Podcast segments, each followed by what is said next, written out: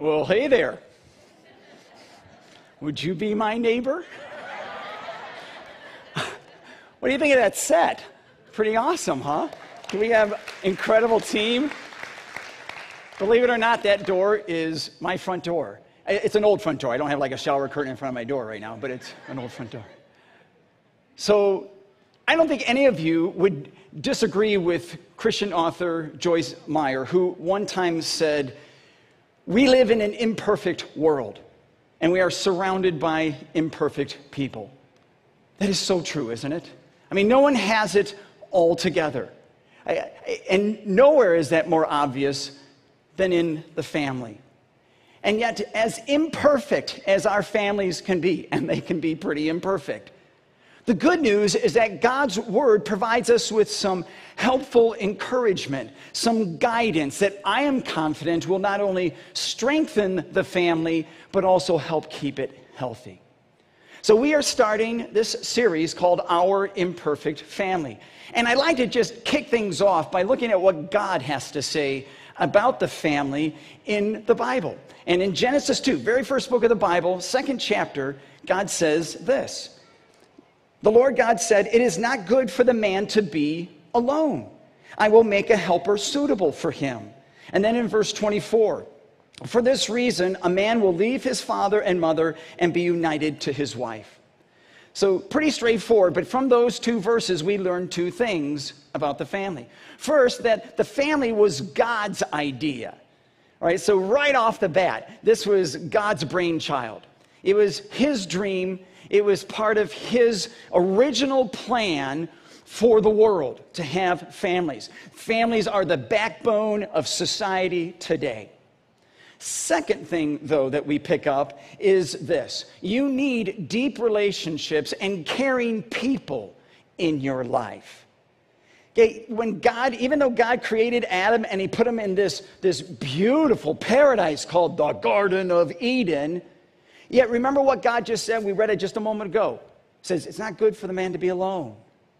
No human being was designed to go through life all by themselves, they just weren't. So God created the family. And for you, that family may very well be your biological family. But it could also be your church family here at Royal Redeemer. Or for those of you who are watching at home, it might be another church family that you belong to.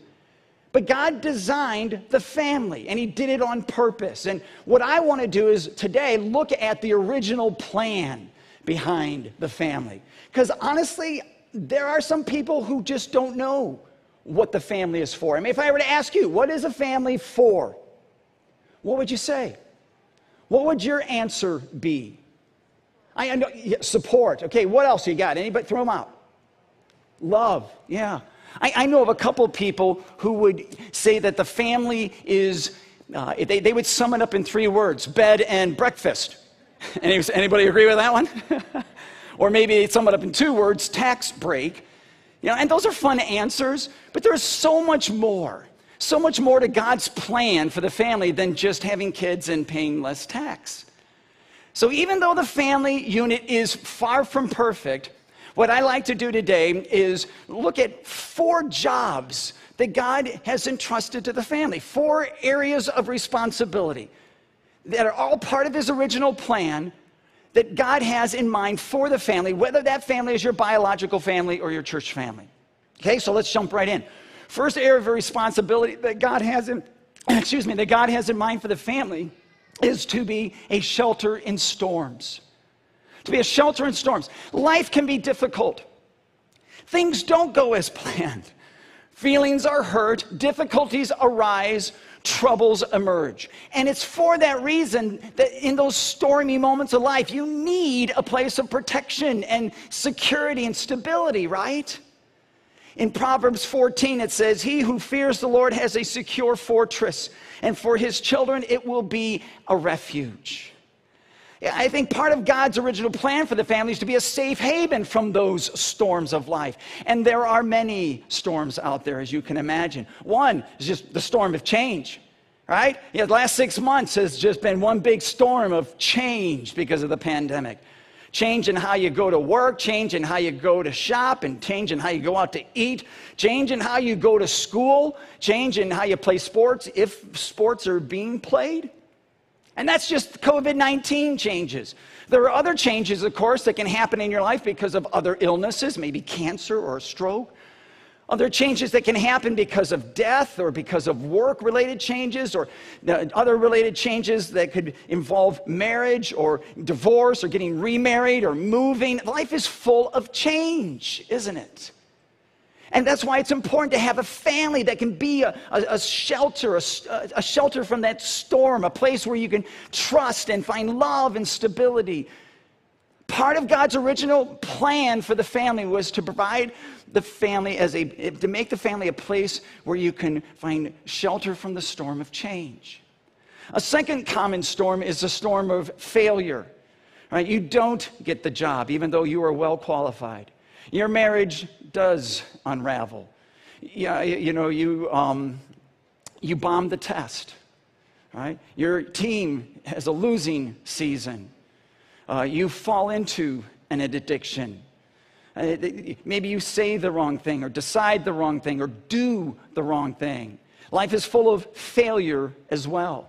And yet, I can tell you for a fact that those failures are a whole lot easier to handle if you have a family a family to love you and encourage you and support you, as you guys were shouting out just a moment ago.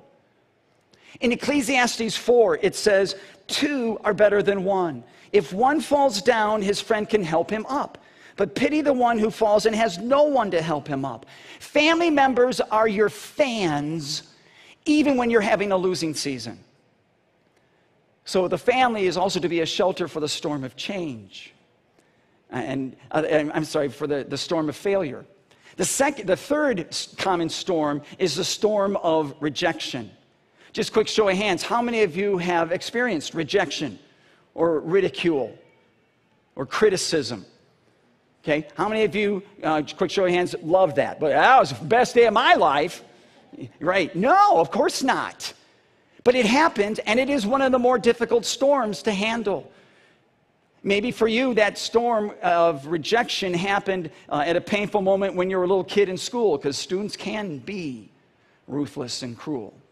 Maybe it happened later on in your life when you felt the pain of embarrassment because of something that somebody else said about you, and you know, it hurt. It was very hurtful. Whatever the rejection, that, that storm of rejection was, it is so important to have a family who can reinforce in those moments the positives, right? Because if you don't have those positives, those negatives from that rejection and the ridicule, it's going to beat you down. And it can turn into a long lasting emotional wound. So the, the family is also to be a shelter for the storm of not just change and failure, but also rejection. Now, before I go on, I want you to understand that in each of these four areas of responsibility, okay, in each of these four different areas, um, there is a response that as Christians we should be uh, engaged in. And what I like to do is just share with you uh, the, probably the best response know, for each of these situations. So, for example, this first area of responsibility that God, in His original plan for the family, has said, This is what I want the family to do to be a shelter in storm. I think the best way that we can respond is with love. Just flat out, be loving. When somebody's going through a storm, hurricane force storm, you're there to love them.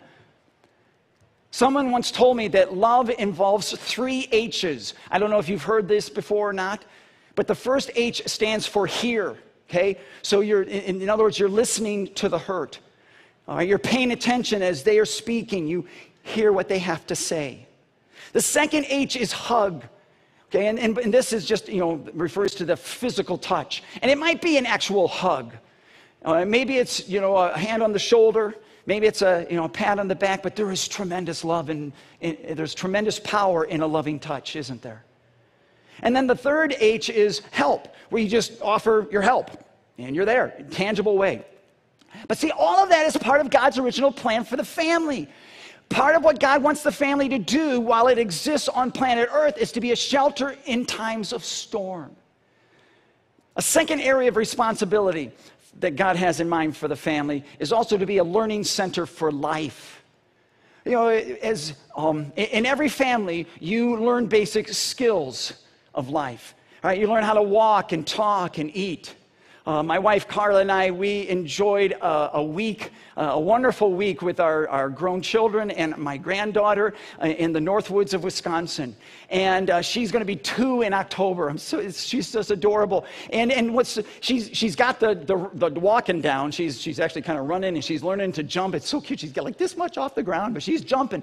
And then she's got eating, it's pretty good. Um, she's learning to talk. She's got no down. And she's, you know, she's got other words. But, you know, that's what happens in a family, right? You, you learn some of those basic skills. Now, in a Christian family, you also learn a little bit more. You learn about God, right? How to worship Him, how to love Him, how to draw closer to Him, how to follow His guidance. And that's what a family is for. It's a learning center for life.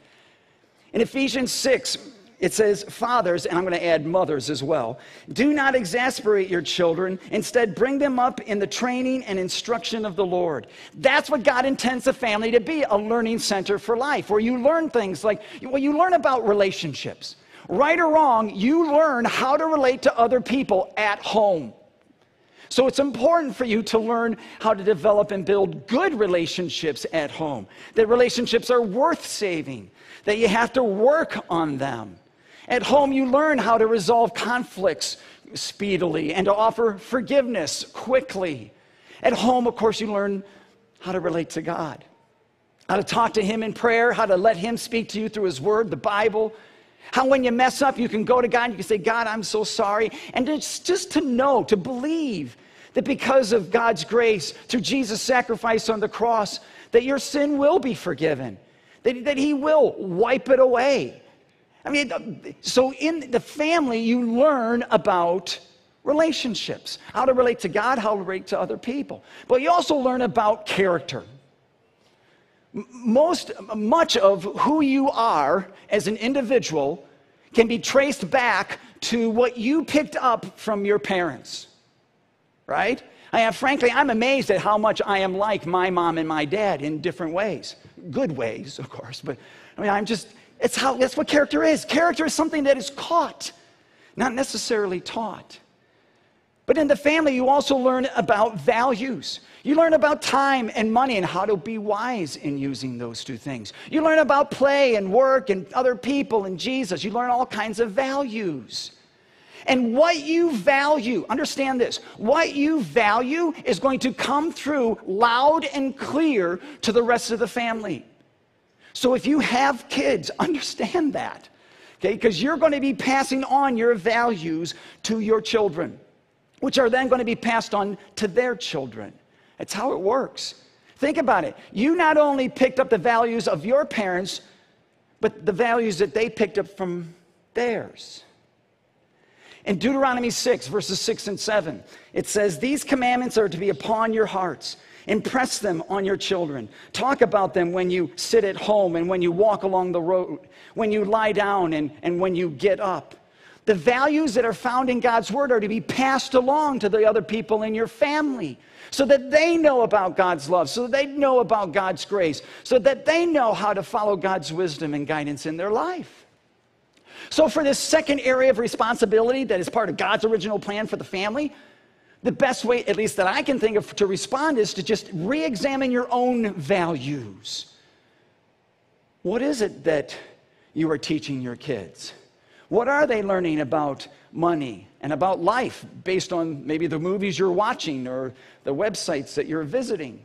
What are they learning about honesty and respect and integrity and, and compassion for other people? What are they learning about the importance of the family itself? What are they learning about worship and tithing and prayer and Jesus? I, I've had a number of people come up to me and say, in, in so many words, I am not going to impress or force my beliefs on my kids. I'm going to let them decide for themselves.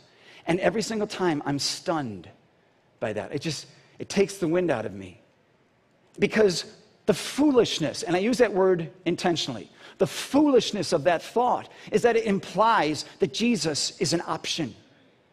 Okay, and as Christians, we know that's, that's not the case. He's not an option. As Christians, the Bible says you are the primary spiritual trainer for your children. As a church, we want to help you, but you're it, and you're it for life, which means that even though your child may get confirmed, or your child may graduate and go off to college, or your child may move out of the home or get married, your job is to still impress upon them the values, the truths of God's Word. And to, and to find the value in having a relationship with Jesus Christ. That's your job until the day you die. Why do I say that? Because the second area of responsibility that God gives to the family is to be a learning center for life. Right? Not just when they're grade school. Third area of responsibility for the family is to be a place to play. A place where you can, you know, just kind of kick back and relax and have fun. And have fun together. Now, parents, that starts with you. You know, so some of you, you might need to lighten your workload and, and get some time, find some time, squirrel away some time so that you can have fun with your kids, especially when they're young. Because when they grow up, all right, and, and, and they didn't have fun, they may not want to come back and visit.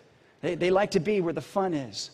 So, for this third area of responsibility, best way that I can think of to respond is just celebrate your family.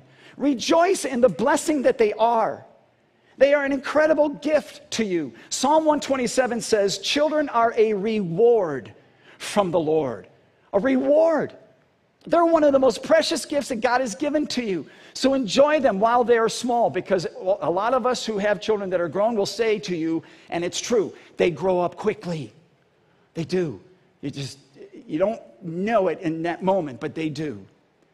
And so so just, you know, there are probably other projects, but there will be other times to do those projects. You have your kids just for a season. Enjoy them while you got them. Make sure that your, your home, your family, is a place where you can play. All right, fourth area of responsibility uh, is to be a launch pad for ministry. Now, I realize that you may never have thought of your family as being a ministry team um, and yet, anytime that you serve God and help others as a family, that's exactly what you are. 1 Corinthians 16 says, The household of Stephanus devoted themselves to the service of the saints. I mean, what an amazing goal for a family. For, for, for, your, to, for your family to be a ministry team in the kingdom of God where you are loving and serving and helping others. How cool is that? Even greater is this blessing that is echoed in Acts 16:33. Listen to this. The jailer was filled with joy because he had come to believe in God, he and his whole family. Oh, it is a powerful thing when the whole family, by the Spirit's power, knows God and his love for them in Jesus Christ. It is a powerful thing when the whole family is able to know and understand that when they mess up, when they fail, when they make a bad choice, that they can go to God in humble confession and in repentance and know for a fact and believe that Jesus' sacrifice on the cross has earned their forgiveness for that mess up and has restored a relationship with God, their Heavenly Father, goes into eternity. It is a powerful thing for your whole family to, to know that God loves them and they love them back. And they use their, their, their lives to serve Him and others. It is a powerful thing for the whole family to sing praise to God and to know Jesus as their Savior. It is a powerful thing to know that you have another generation behind you that is going to love Jesus just as much as you do.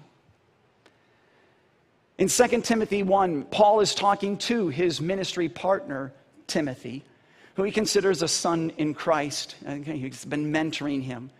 But he identifies this passing on of the faith between the different generations. Look at this uh, 2 Timothy 1, verse 5. He says, I have been reminded of your sincere faith, which first lived in your grandmother Lois and in your mother Eunice, and I am persuaded now lives in you also. One of the, the most important goals for me as a parent, I don't know about you, but for me, one of my most important goals is to know and to and just be confident that my three children, and they're all, th- all three are grown adults, but they know Jesus and they know him as their Savior.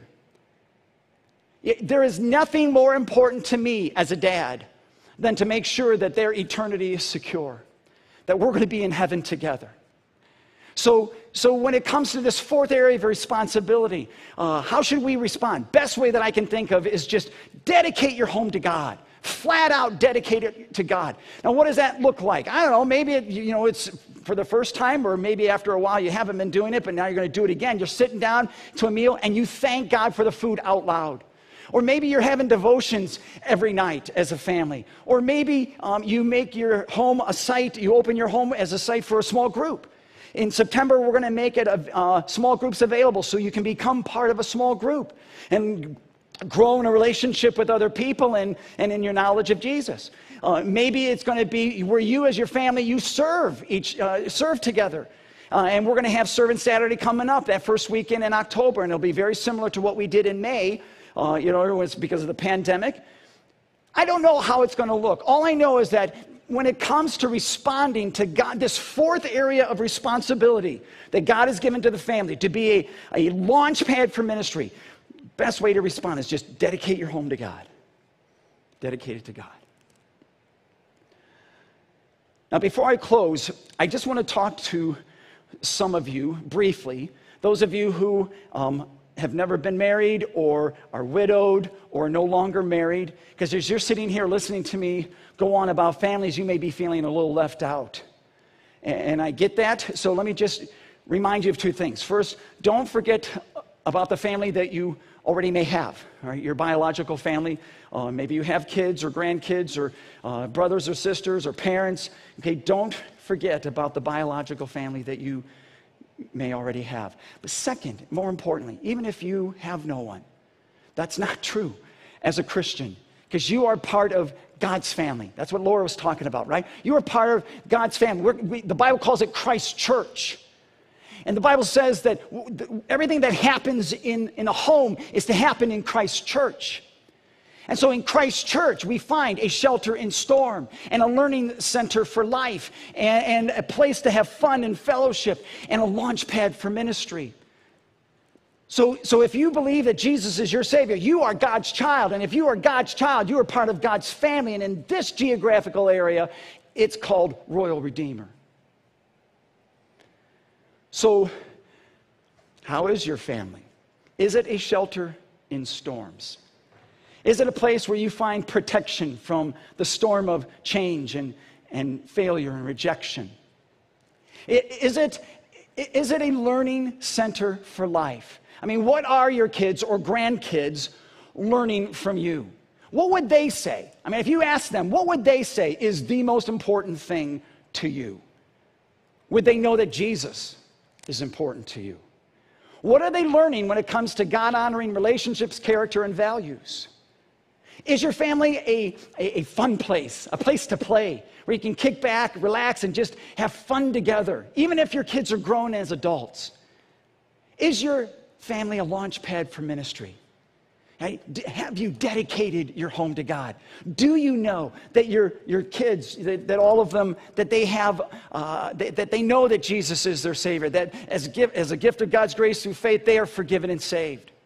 If so, has your family become then a launch pad for ministry where they are now using you and they, they are using their gifts and abilities and time and money and energy to serve God and love others?